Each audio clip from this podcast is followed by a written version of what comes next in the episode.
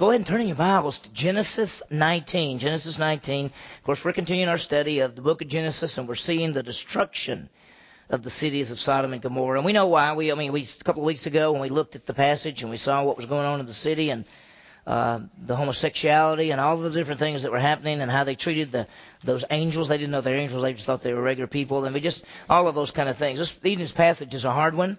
It's hard because we see God's judgment, we see the deliverance of Lot and his family, but we'll also see the influence of the world in their lives. There's several issues I want you to think about. One,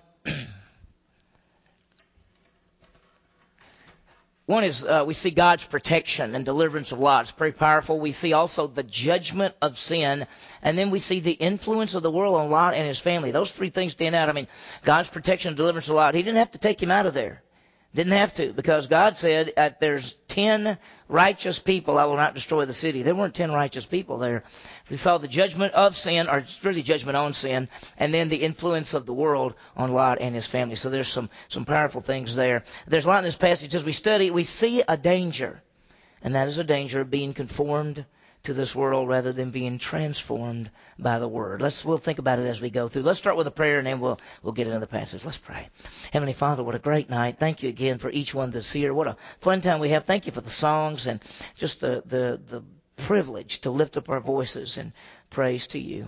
Lord, we just ask you as we look at a very hard passage just because it's so there's so much bad things in here, Lord, and some of the things we don't even want to think about or even think that happen. But Lord, we know that they do, and they did. And so we just ask you to teach us now. Help us to see things that we can uh, gain as we study the, the Word of God. Help us to grow in the grace and knowledge of our Savior. We ask all of this in Jesus' name. Amen. Well, the world, as a whole, when, when the Christians, when we think about the world, it always almost always means something bad for us. I mean, we think about the world, we say it's the fallen, evil, sinful world. The problem is the world pulls us. It attracts us. It attracts our flesh. The world seeks to conform us and pull us and shape us. This evening we're going to see Lot and, and we get a good view of a person, one who had been shaped by the world. Now this person's a believer. He's called righteous Lot in the scripture, and yet he is shaped by the world. His entire family is affected. But by the grace of God, he is delivered before the judgment. As we study this passage, we're going to see uh, why John wrote in uh, 1 John, love not the world or the things of the world, because it sure will shape us. Truth is, you, you can uh, take Lot out of Sodom, but you can't take Sodom out of Lot and it's there. Let me let's get a brief review. Here's sort of the outline. If you remember, the angels arrived. We saw that in verses one through eleven. Lot opens his home. We saw the wickedness of the city we saw, uh, are we going to see in this section, a Lot departs, so the angels warn him and then actually drag him out of the city. And we'll start about, about verse 16, 15, 16, 17. We'll get right in there as we get rolling into it. We saw about the first 16 verses last time. And then we see the destruction of Sodom, the fire and brimstone. I happened to bring a piece of brimstone that when I was in Israel in 1976, we went to the place where people say maybe there was Sodom and Gomorrah in this region south of the Dead Sea, and there's nothing growing there, and it's just a mess, and all these rocks are all over the place, and, and they're called brimstone and people look at them and they'll say, well, it looks like some kind of volcanic rock or something, uh, and yet there's no volcano or anything around there. People say, where in the world could these things have come from? I think we know where they came from. Anyway, so, and then the fourth part is we see the sin of Lot's daughters. The truth is, that's not even fun to read, more or less teach but we'll we'll deal with it very quickly. For the last, we saw last time that it was time for the judgment. The angels had come with a twofold plan, and that was this: number one, they were going to deliver Lot and his family. And number two, they were going to bring judgment on the city. And last time we saw the warning to Lot and his family to get out and to flee. And the, and the next morning the destruction would come. And we saw the the influence of uh, basically uh, the influence on Lot and his family. He, when he went to his his uh, uh, those men that were engaged to his daughters, we don't know whether they were already married in some kind of way or something, but anyway, he went to those sons-in-laws, the ones who were going to be his sons-in-laws, and when he told them they got to get out because God was going to destroy the city, they they thought he was making a joke. They sort of laughed at him. The people of the city had rejected him, and and and the truth is, it was hard for him to leave.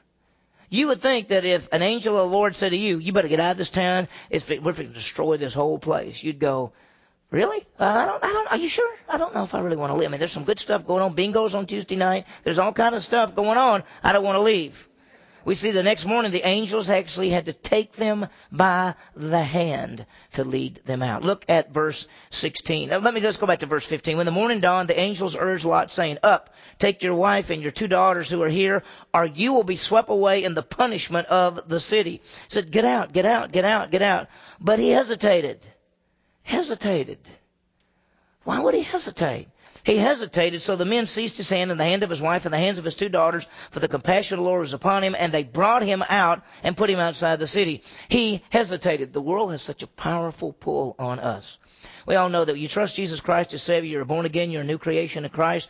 There's that part of you which is born again that cannot sin, and you're created in the image of God in that sense, and you've been born again, and, and yet, there's still a part of you which is the flesh, which is the natural bent to sin, the part that loves the world.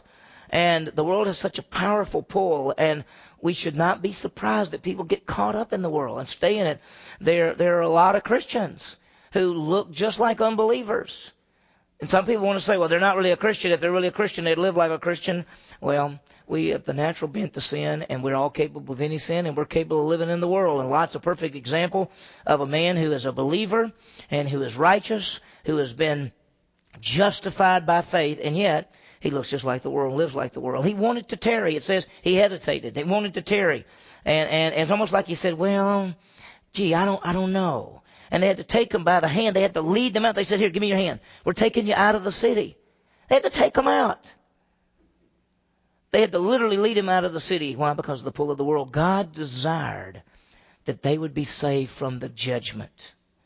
And God desires that we would be saved from the coming judgment. It is God who so loved the world that he gave his only begotten Son. He does not want any human being to perish. He does not want any human being to be separated from him forever. He does not want that. That's why in his love and grace and mercy he sent Jesus Christ to die for us and to provide a way that we can escape from the judgment, the separation of God. It is God's mercy and love and compassion and grace. And the plan, of course, is to remove, God's plan is to remove believers before the judgment comes. We see the power and the pull of the world. Look what it does. It sh- changes us. It shapes us. We lose our influence for Christ. Think about it. It changes us. It does. The world changes. We begin to think like the world. It shapes us. That's why the Bible says, be not conformed to this world. The word conform means to be shaped into a mold. We lose our influence for Christ. What, what happened to, to Lot? And he went and talked to his, the sons-in-laws and they laughed at him. They thought he was joking. I mean, eh, it's nothing. Remember the aspects of the world. Think about this. Go to the next slide. Three aspects that the influence of the world: the position, the pleasure, and the possessions. First of all, the position in the world. We want power. The world offers power. The world offers power. There's authority in the world. Say you ought to do this. You can be in this place of responsibility. You can do this. You can do this. But there's pleasures of the world as well. The world, uh, we want to fulfill our desires because the flesh is controlled in a in a fallen world system. The devil controls the world system. The world system affects the flesh. But the third thing is the possessions. I mean, there's a material world and are material things, and and and we miss oftentimes the eternal because we try to hang on to the temporal. It's amazing. God's desire is to deliver Lot. He's a righteous man. Righteousness comes by faith, and his desire is to deliver him out. The angels warn him. The angels said, Get out. They have to pull him out. The angels got them out. Now look at the instructions. When they had brought them outside, verse 17, when they brought them outside, one said, Escape for your life. Do not look behind you. Do not stay anywhere in the valley. Escape to the mountains, or you will be swept away. That was instructions. Run for your life. Don't look back. Don't stay in the valley. You'll be killed. Everything's going to be burned up here. It's just going to be a great destruction. You would think that he would be saying, let's run, and they're all running like this. That's what you think. And you'd think he'd be running to the mountains. What does he say? But Lot said to them, Oh no, my lords. I want to say, Lot, would you shut up and just get out of here? What are you talking about? What are you saying? Oh no, my lords. What are you saying? Now behold, your servant has found favor in your sight and you've magnified your loving kindness which you have shown me by saving my life.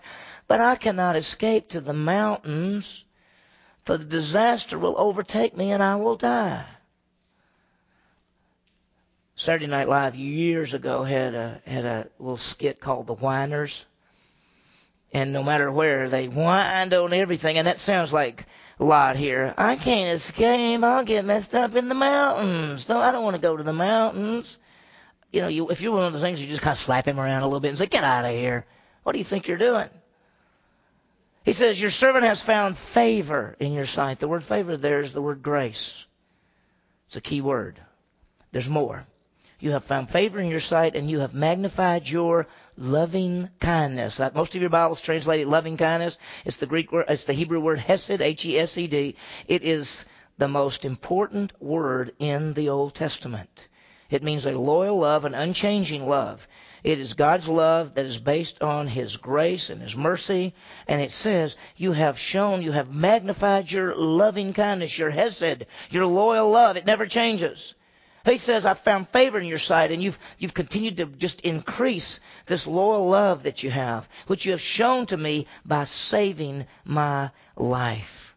See, it's all the grace and love of God. The salvation of man is based on God's grace and love. By grace we've been saved through faith. Why does God save us? Because God so loved the world. You must realize the grace and the love of God. That's how He deals with us. People think God is up there looking for you to make a mistake. He's looking for you to so you can he can squash you and he can say, you know, you just you get out of line just one little bit. How long do you think Sodom and Gomorrah were living the way they were before God judged them? You think he gave them a week? Hmm, y'all been looking bad for about a week. I think it's all over. You think that's the way he dealt with them? God is a God of patience and grace and mercy. And how does he deal with us? With love and kindness and grace. That's how God deals with mankind. Notice his request. I'm afraid to go to the mountains. I might die there. He says, I cannot escape to the mountains for the disaster will overtake me and I will die. You know, we could almost say to him, what are you talking about? I mean, he's telling you to get out of the city, get out of the valley because they're fixing to destroy that whole area. And you're saying, I can't get to the mountains. And then he comes up with his own little plan. Behold, uh, this town is near enough to flee to, and it's a small town. Please let me escape there. Is it not small? That my life may be saved. Now he says there's this little place that I'd like to run to. Now, I don't know why he picked this little place out. It could be that he had known about this town. Maybe he had visited this little town before. The name of the town is Zoar, Z-O-A-R. It means small. That's what it means. So it's called small town. So if you said, I'd like to go to small, I'd like to go to Zoar, small town, little place. He says there's this town that's near enough. I'd like to get to it. Let me escape there. It's not, isn't it small? It's a small little place that my life may be saved. Now let me ask you something. If he goes to Zoar and stays there and they don't destroy it, should Zoar have been destroyed? It's in that area. Should it have been destroyed? Why? If he gets there and God says, okay, we'll let you do that. The people of Zoar have who to thank for their lives? Lot. A righteous person can have an amazing influence. Now, Lot's life is not influencing them because he's making it happen. It's just the grace of God in these people's lives. He said, Now the town is small enough to flee, and it's, it, it's small. Please let me escape there. Is it not small that my life may be saved? Notice, he said to him, Now that's the angel saying to him, Behold, I grant you this request also, not to overthrow the, throw, overthrow the town of which you have spoken. They agreed not to destroy the town. To me, that is that's, that is grace all the way, isn't it? I mean, here's God is going to destroy that whole region. He's telling Lot, and he's saving Lot's life, not because Lot, because of who? You remember? Abraham. Remember Abraham started with 50 and 40 and 30 and 20, got all the way down to 10 and said, please don't destroy the city if you can find 10 righteous guys. Truth is, there weren't 10 righteous people there. He's going to destroy the city anyway, but in the grace of God, he's going to deliver Abraham's nephew Lot and get him out. And he had to do that. And what grace that Lot, who doesn't even want to go, he doesn't even want to go. You ever talk to somebody and you know that the things that they're into, are destroying them and they don't want to stop. You've seen it, right, in your life. You know people that things are going on and you see what they're doing. And, and we're talking about Christians. Let's say it's a Christian and they're involved in things and you know it's not good for them. In fact, it's terrible. And you say to them, you got to get control of this, man. We got to help you. And they don't want to stop and they don't want to get out of it. God is saying to Lot, get out now. I'm saving your life. And not only does he do that, when Lot says, I don't want to go to the mountains, I want to go to a little place. Okay, okay, okay. Go to the little place. I'll say that as well. Verse 22, hurry. Escape there, for I cannot do anything until you arrive there. Therefore, the name of that town was called Zoar, which means small. Grace and mercy. God will not bring judgment on the world until he has removed the believers. What's the next event? Here we are. We're, who are the believers now? It's the body of Christ, right? We've trusted in Jesus Christ as Savior. Whether you're a Jew or a Gentile, you believe in Jesus Christ, you're placed in the body of Christ. What's the next event that's going to happen? The rapture. What happens in the rapture? Jesus Christ comes in the clouds, and who leaves the face of the earth? The believers. What follows that? the greatest judgment on the face of the earth that's ever been or ever will be. That's how he describes it. God will not bring the judgment until he removes the believers. That's why people are always talking about the tribulation, the end times, and the rapture. And I've heard people say, I hope I don't go through the tribulation. I said, if you know Jesus Christ is your Savior, you will not go through the tribulation. You'll be taken off the face of the earth. God in His grace will deliver the church from the coming judgment. God will deliver us. we'll watch what happened. Verse 23. The sun had risen over the earth when Lot came to Zoar. You know what, what the people of Zoar do not know, they do not realize that when that man came to their city, it saved every one of their lives. They didn't know it. Did you know that it's possible that your influence with a group of people can save their lives? You can tell them about Jesus Christ. There may be people that you know that do not know Christ as Savior. And if they die, they would be separated from God forever. But God would use you to tell them about Christ. And you could save their lives in that sense. Now, I want to I want to help you understand something. Sometimes you'll see in the scripture where it'll say, save a soul. Save a soul does not mean save you eternally. It means save you physically. So when you see a passage and it talks about, and is saved a soul, it's not talking about eternal life salvation, it's talking about a physical deliverance.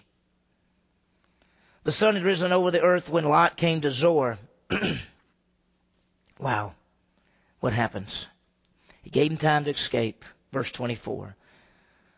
Then the Lord rained on Sodom and Gomorrah brimstone and fire from the Lord out of heaven, and he overthrew those cities and all the valley and all the inhabitants of the city and what grew on the ground. They destroyed the ground. He destroyed all the, the plants. There's not plants there. When, when we went there, we got we were in a, um, a bus and they take us in a area and they said we're going to go south of the Dead Sea. We went we went uh, to the northern about the middle part of the Dead Sea, which is a place called En Gedi and that's where David hid in the in the rocks and the caves when he was running from Saul. And so we had spaghetti at En Gedi, and then we uh, left. We did, and then we left and we got on a bus and we went down to the southern part of the Dead Sea, and we got to a region. I wish we had. We don't have the map, but that's okay. Uh, and and there's an area there that is just like it's barren. It's just nothing there, and all these rocks.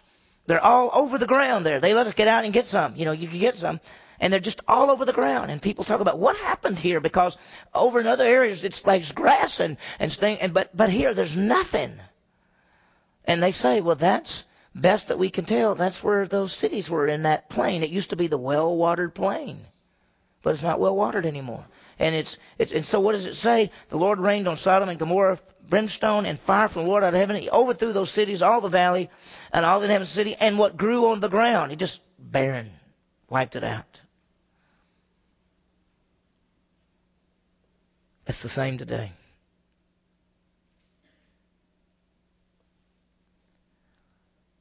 This is not what he saw when he and Abraham were there, and Abraham said to him, You choose. You go to the right, and I'll go to the left. You go to the left, I'll go to the right. He looked and saw the well watered plains of the Jordan. That's what it looked like. And those cities were there. Now, I guarantee you, he knew already the reputation of those cities when he went to live there. But he thought this would be a better deal. See, the things of the world, they, they can't satisfy. What he should have done in those days, he should have said to Abraham, Abraham, you're my uncle. You're the man of God. You tell me. You are the leader. I submit to your authority. You tell me where to go or what to do. But he didn't. Jude verse 7 shows that this judgment on Sodom and Gomorrah is an, an example of the coming judgment on the world. something happened. Verse 26. But, but his wife from behind him looked. It literally says looked. It doesn't say look back. My Bible puts back in italics. I don't know if your Bible does, but it says his wife looked uh, from behind, looked, and she became a pillar of salt. Isn't that weird? Don't you think that's weird? Just a little bit? I mean, isn't there some things in the Bible that you go, pillar of salt? I mean, she went, right? I mean, there she is. Do you think she was running and she just happened to glance back and became a pillar of salt? No. The word looked means to gaze longingly. She didn't want to leave.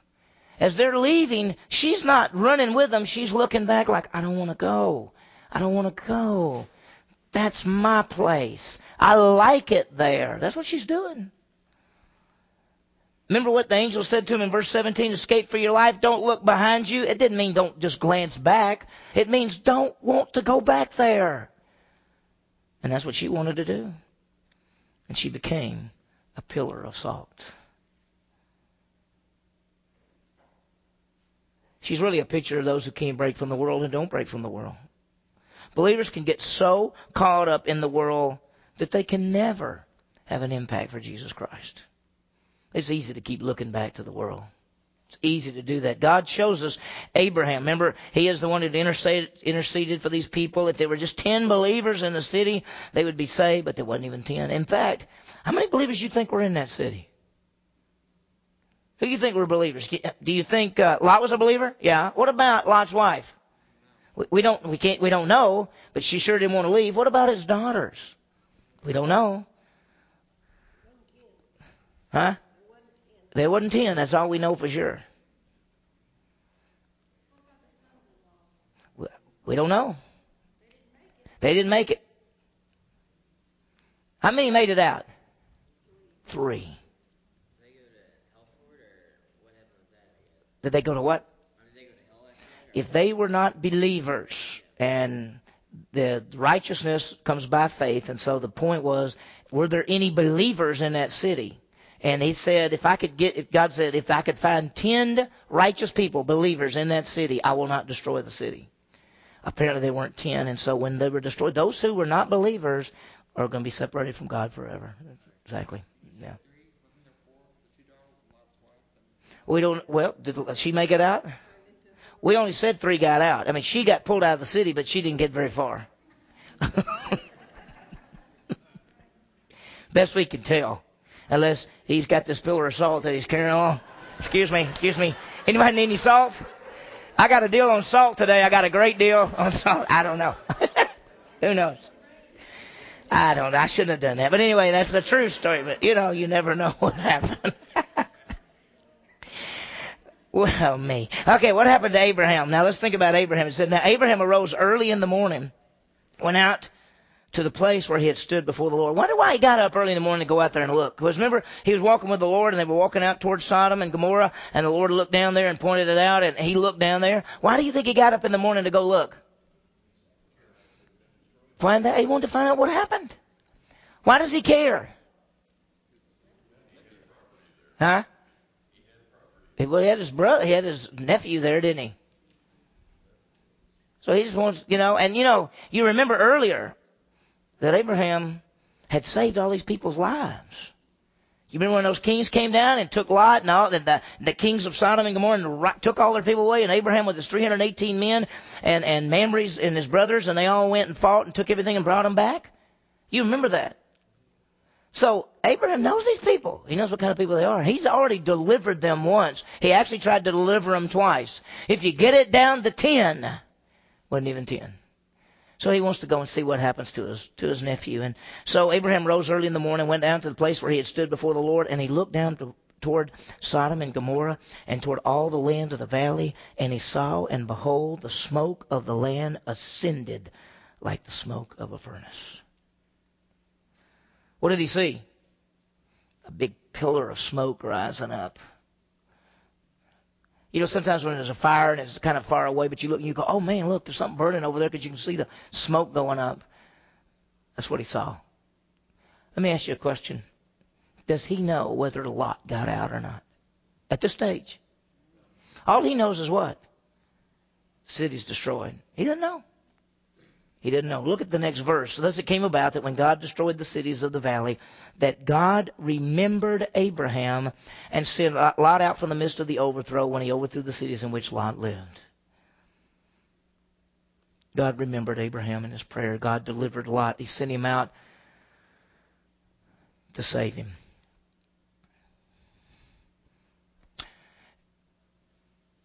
If we can put that slide up, that's not exactly the one, but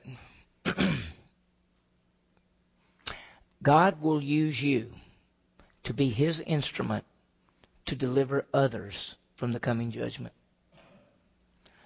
We talk to people, we see people every day who do not know Jesus Christ as Savior. I, I don't know, for some reason, we got we, we, we get in our lives and we're Christians, we know Christ is Savior, we're going to heaven, we're memorizing verses, we know the Bible, we come to church, and for some reason we don't have a desire, a burning desire to share our faith. I mean, because we got us, we got us. Aren't we okay? We're okay. We like each other. We have fellowship suppers and everything. But what about the people every day we come in contact with? There's not within us, it seems to me as a whole, there's not within us a burning desire to make sure the people around us know Christ as Savior. If there was, wouldn't there be a lot more people you'd be bringing? We'd all be bringing and saying, "This is Joe. He just trusted Christ last week. I told him, I told him to come to church because he needs to start, you know, coming to church and growing as a Christian." Wouldn't it be like more and more and more people they would all be bringing if we were sharing our faith and people were coming to know Christ? You remember the statistic? I, t- I talked about this in one of my Sunday school classes, I believe, but one of the statistics is about 90, 80, 85 to 90% of all Christians go through their whole life and never once lead one person to Christ in their whole lives. Now, about 85 to 90% of all Christians. Let's say it this way. Eight out of every 10 Christians never lead anybody to Christ in their whole life. Wonder why? They don't know the message? What's the deal? Why don't we decide tonight that we're going to start looking for the opportunities and we're going to lead people to Christ? We're going to talk to them. We're going to tell them about Jesus. We're going to tell them the greatest message of all. So what if they say, I don't like you? Okay. That's, the best I can do. Sorry. It's the best I can do. Because you're, if, if you, if I don't tell you, and uh, it's whether you believe or not is up to you, but if you don't believe, you're going to be separated from God forever. So why don't we decide that we're going to try to make that a focus? I know it's scary. It's scary, isn't it, to talk to somebody? And and and we talked about this in my Sunday school class this morning. But you know, you you could say, well, what if I start talking to somebody and they ask me some question I don't know?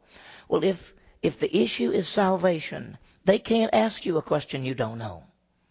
Because you're telling them that Jesus died on the cross, paid for sin, and rose again. If they will believe in Him, they'll have eternal life. I don't. If they get off about Jonah, if they get off about something, it doesn't matter. You can say, you know, that's not the issue right now. Let's get back to the message. Because, as I said this morning in Sunday school, the Holy Spirit is convicting the world of sin because they have not believed. That's the issue. The issue that the Holy Spirit is convicting unbelievers of is not whether the Bible's true or whether they to stop smoking or whatever they're doing, whatever they think would be wrong. The issue that the Holy Spirit is convicting them of is that they have not believed in Jesus Christ as their Savior. So you stay on that issue. And I talked about this morning. If if you only know John 3:16, you got it made. God loved the world. God gave Son. Whoever believes, eternal life. That's it. It's that simple. That's all there is to it. God, can you go back? God will use you to be his instrument to deliver others from the coming judgment. Just think about that. Think about the person who told you about Jesus Christ. I mean, think back on your life. I'm 19 years old. I wandered in the Bible study and they shut the door and I couldn't get out, but I heard the truth. That's true. You know that. You've heard my testimony. Even though at that moment I didn't want to be there, later on I said, I am so thankful that that man that night told me about Jesus Christ. Second thing, we have the message that says it is the death and the resurrection of Christ. We got to share it. We have to share it. Well, I wish we didn't have to read the last part. I mean, I really do. We could skip it. I could just say you read it for yourselves. You know, you've had teachers in class where they go, ah, y'all just read that for yourself. It'll be on the test. You know. But it's the Word of God. And we'll look at it. We'll look at it quickly.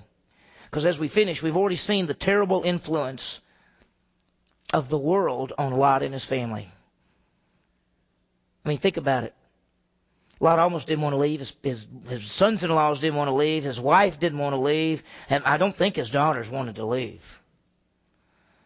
And you can tell they've been greatly influenced by the lifestyle in Sodom and Gomorrah. Look what happened. Lot went up from Zoar and stayed in the mountains, and his two daughters with him, for he was afraid to stay in Zoar, and he stayed in the cave, he and his two daughters. Now, I want to ask you a question. Why was he afraid to stay in Zoar? That's the place he wanted to go to. God said, go to the mountains. He said, I don't want to go to the mountains. I want to go to Zoar. So he goes to Zoar. Then he leaves Zoar and says, I've got to go to the mountains. I don't want to stay in Zoar. I want to say, can you not make up your mind what you want to do? Sometimes when people get so confused about life and so wrapped up in a fallen world, they don't know what to do with their lives. The firstborn said to the younger, I hate this part. Our father's old. There's not a man on earth to come into us after the manner of the earth. She's saying, Dad's old. There's no other men around. We, we, you know, all the men we liked are all burned up.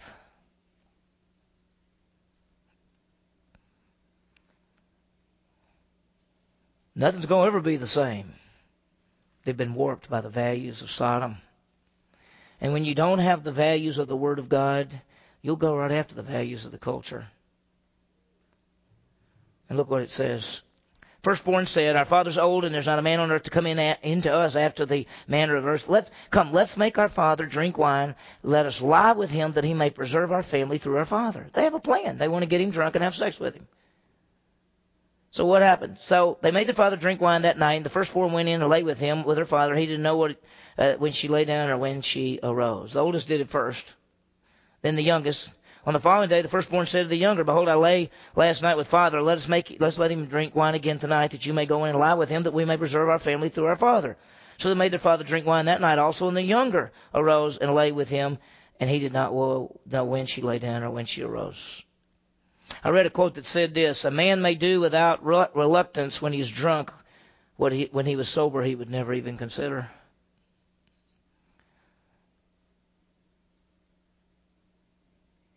That's a pretty bad passage, isn't it? So what happened? Thus the daughters of Lot were with child by their father. That was their plan. So they want to have a they want to have children. They want to go on with their families. They don't see that there's any men around. They're living in a cave. All the other men they know uh, are, are crispy critters, right? Nothing left. So what are we going to do? See, our world says I've just got to take care of me if I have to have sex with my father to have a child, I will do that. Where did they get those values? Got them from the world. They got them from Sodom. One of my favorite movies, not because biblically, but just because the way the movie is, The Field of Dreams. Ray Kinsella, and he ends up seeing his dad. This is what it's all about. But uh, they build that baseball field right out in the middle of the cornfield in Iowa, and all those players come from the past, and it's it's pretty good but they're getting to do something. All the guys are getting to do something, and Ray, who built the field's not getting to do it.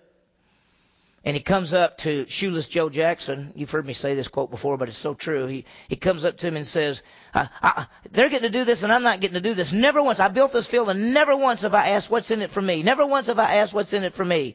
Joe Jackson looks at him and says, "So what's your point, Ray?" And he goes, "What's in it for me?" That's what the world says. What's in it for me? And these girls say, you know what's in it for us? We'll, we'll do whatever it takes to get a baby. The firstborn son, the firstborn bore a son and called his name Moab. He's the father of the Moabites to this day. Whoa, you ever thought about that? You know that's where they came from? Did you ever know that? The Moabites came from Lot and his daughters. You know anybody who was a famous Moabite? Who's Ruth? Grandmother of who? Of David.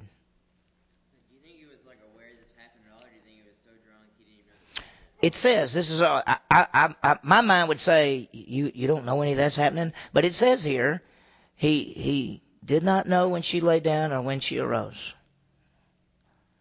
So let's take the scripture for what it says. They had to. I don't know. He probably drank all the time anyway. What was what was it like in Sodom? You got to remember what this guy's come out of. What he's been living for these years. So the first one produced the Moabites. As for the younger, she also bore a son and called his name Ben Ami. He is the father of the sons of Ammon, the Ammonites. They all became enemies of the Jewish people. I don't know if you realize that, but the Moabites and the Ammonites were enemies of the Jewish people, offsprings of Abraham. Yes. I don't know where they got it. It may have been a wine store on the way as they were going. He said, I got some salt. I'll trade you for some wine. I mean, who knows? I don't know. I don't know.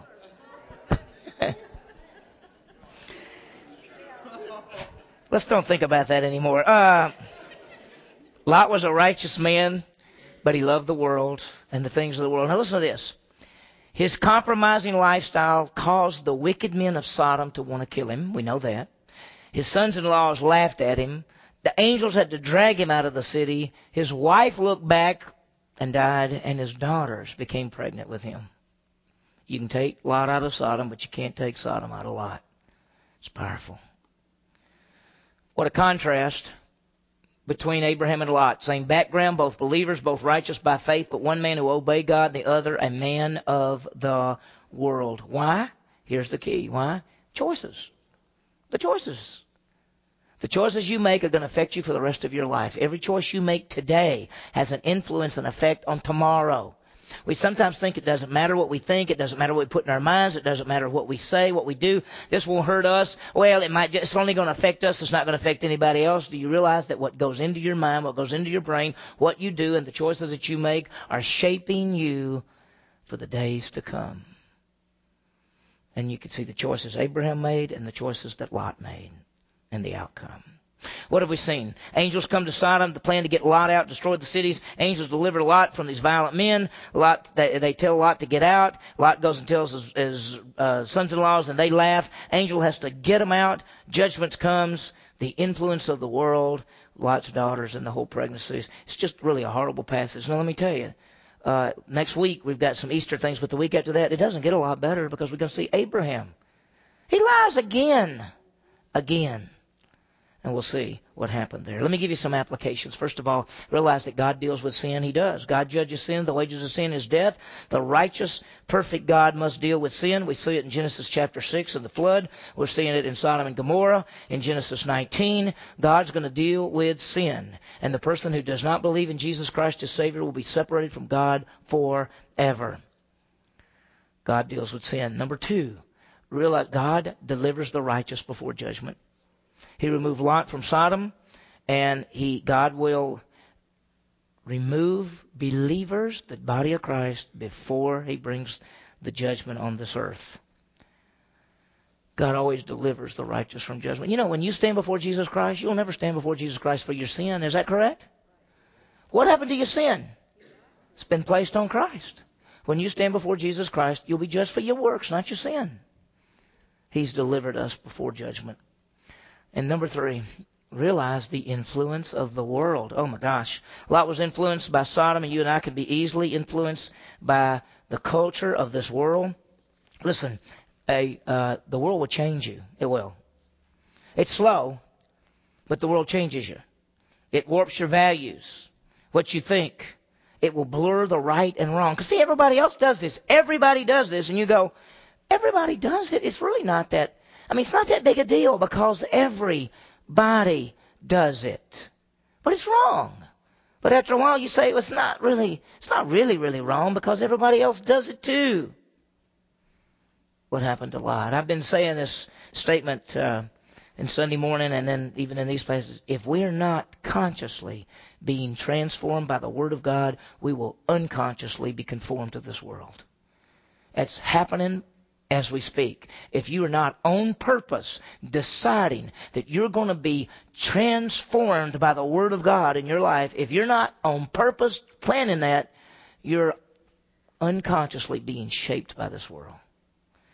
B. Not only will the world change you, but we can lose our influence for Jesus Christ. When you live like the rest of the world, the world won't believe your message. If you want to reach the world, you got to live differently than the world. If you're just like them, what do they care? We saw what happened to Lot and his family. For men in this room, our entire families are going to be affected by our level of spirituality. Our growth or lack of growth will have a bearing on our wife and our children, on their growth and lack of growth. You realize that? Why do you think he put and said, "Man, you be the head, wives submit, children come under that authority, uh, fathers train your children"? Why, why does he say the men? Because you have the influence.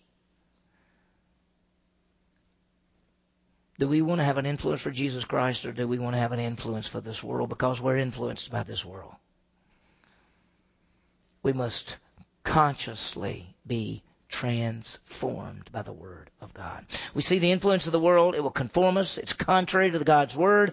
We must not love the world, but we must live according to God's Word, knowing that judgment is coming and the only escape is in Jesus Christ our Savior. Let's pray. We'll open up for any questions. Heavenly Father, what a great passage. Uh, it's a hard passage, but Lord, it's truth. The world is there. It's pulling us all the time. And Lord, we want to live for you. We want to live righteously and godly. Lord, we know you deal with sin because the wages of sin is death, and, and anyone who does not believe in Jesus Christ will be separated. So, Lord, we want to tell that message. Lord, we realize that you deliver righteous the righteous before the judgment, and we know that in the next event, before you judge this world in what we call the tribulation, you're going to take us out.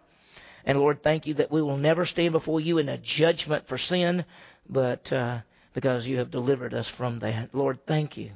Uh, we realize that. Uh, the influence of the world, it'll change us. It changes us slowly. Sometimes we can't even tell it's happening.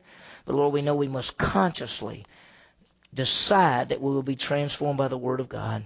Lord, we do not want to lose our influence for you. We want to stand for you and hear you say, Well done, good and faithful servant. Thank you, Lord. We ask this in Jesus' name. Amen. Questions, comments, anything? Yeah, Bill.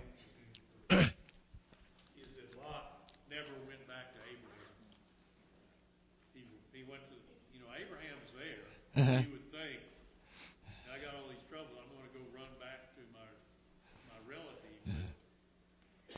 Some people do when they turn away from the Lord, they don't want to be around Christians. There's no doubt.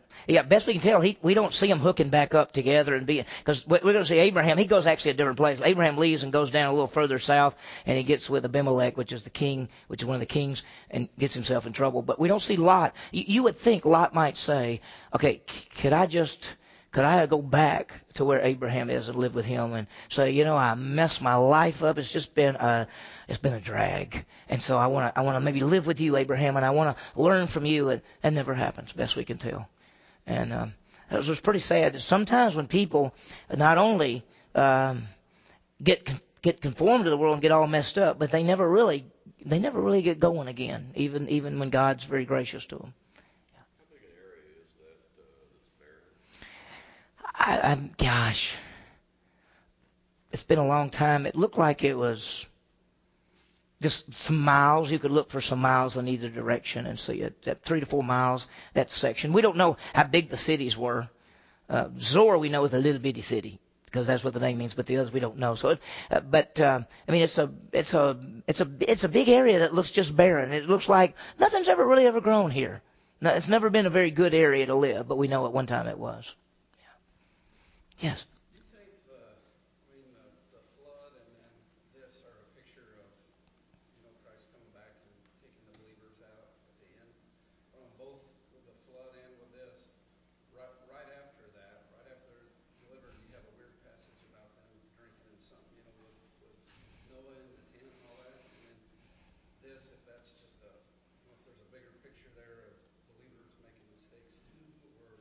That's a great. I don't know if you could hear him, but he basically said, you know, if you go back to the the, the flood and and and this event, it's it's a picture of God delivering people. But in both situations, when God delivered Noah, he got drunk right after that. And here God delivers Lot. He get drunk right after that. Is there any like big pictures? What you're asking? I don't see a big picture. What I do see is the overall picture is that God delivers people from wrath, the believers from wrath. Noah and his family, Lot and his family, best we could tell. But we, we don't. I don't. I don't really know. I don't see that. Um, the next event, of course, the very next big event would be God delivering us, taking us off the face of the earth to be with Him, and then bringing judgment on the world. Okay. Yes. This is kind of a big question, but um, why do uh, the Moabites and the Benjamins hate the Jews, and why are the Jews like the chosen people? I guess, or is that true or not? And then like um, like why why do they hate the Jews or whatever, and why are the Jews so important? I guess. The question, yeah, I'm going to repeat the question. He said, why do the Moabites and the Ammonites hate the Jews and are the Jews the chosen people? Is that still sort of true? And why do they hate them? It is true that God chose Abraham and from Abraham to Isaac and Isaac to Jacob and Jacob to Judah and on down. These are his chosen people. They will always be his people. There's always been conflict over that land. And God gave the Moabites a certain part of land and the Ammonites a certain part of land. And when the nation of Israel came out of Egypt to come back and take the promised land back, God would not give them the Moabite land or the Ammonite land. He didn't give it to them. He made them go around it. Now he gave them some other land, uh, Sihon, king of Heshbon, and that he gave that to them. They defeated them and then crossed over.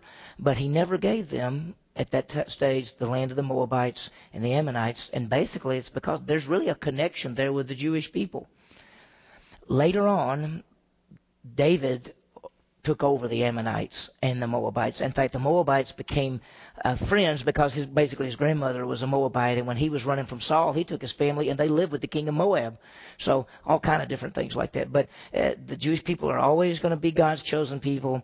And uh, when we say hatred, I said they became enemies, not enemies in the sense that they just hated them, but they always fought over land. They always fought over different things. And the Moabites and the Ammonites had false gods, worshipped things, and God said, stay away from them and don't deal with that. Okay. Okay, let me let me get this question and then this one. Yeah.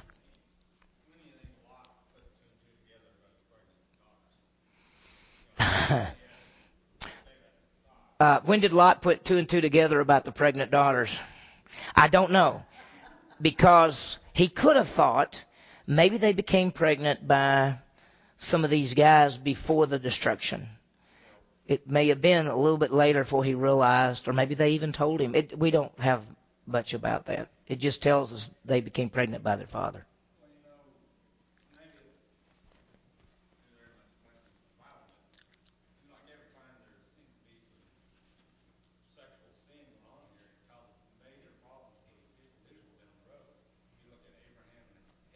Mm-hmm.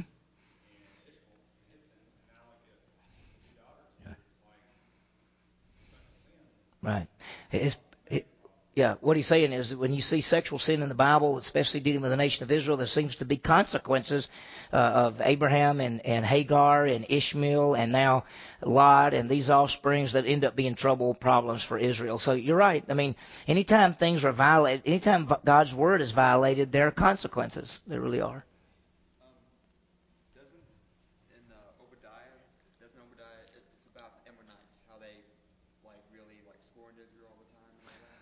I was thinking that was the Edomites. It, but but and they're they're different people. Edomites a little further south. They lived in the higher mountains and they made fun of Israel. And there was some offspring. There was some connection with the Edomites in the same way of the Ammonites. And that, so you're right. And they scorned Israel a great deal. And when Israel was captured by enemy, they made fun. And God said, "Because you made fun of my people, there will be there will be consequences." Yes, Hazel.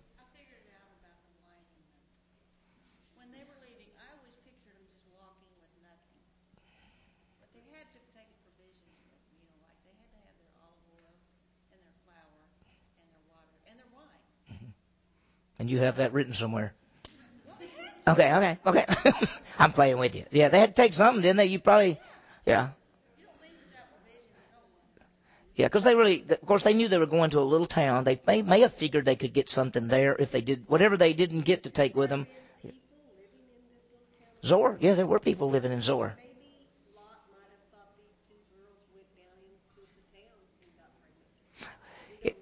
That's a good point. We do not know how long Lot. He said. Uh, she said, "Weren't there people living in Zoar? Couldn't couldn't Lot have thought maybe his daughters went with some of the men in Zoar and got pregnant? We don't know. We don't know. He didn't stay very long in Zoar. All it says that he was afraid there. And also, it doesn't say how long after God destroyed Sodom that this happened. Doesn't tell us. Might have thought they were pregnant when they left. Who knows? We just don't know. It's not mentioned in. You're right.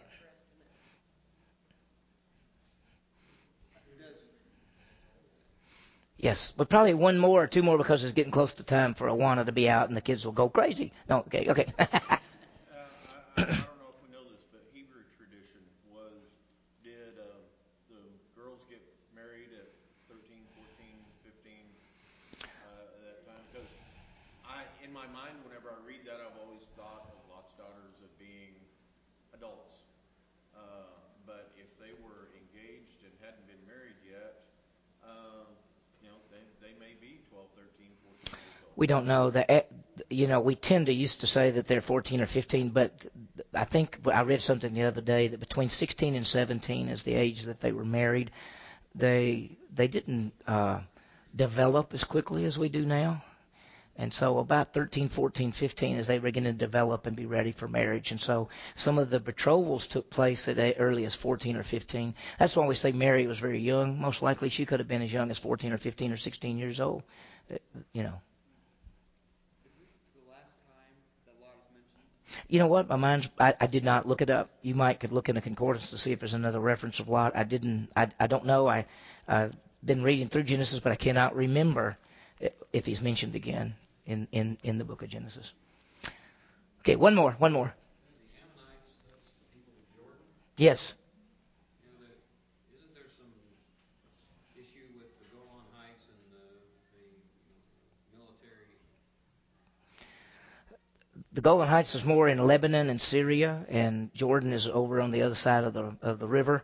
But that whole region used to be called Transjordan. Most of you know that after World War II, you know, here's what's wrong. Here's what's wrong with everything. After World War II, the Axis powers they they divided up the nations and the countries, and they said, "This is Jordan, this is Israel, this is the Palestinian region, this is going to be Syria and Lebanon. This will be."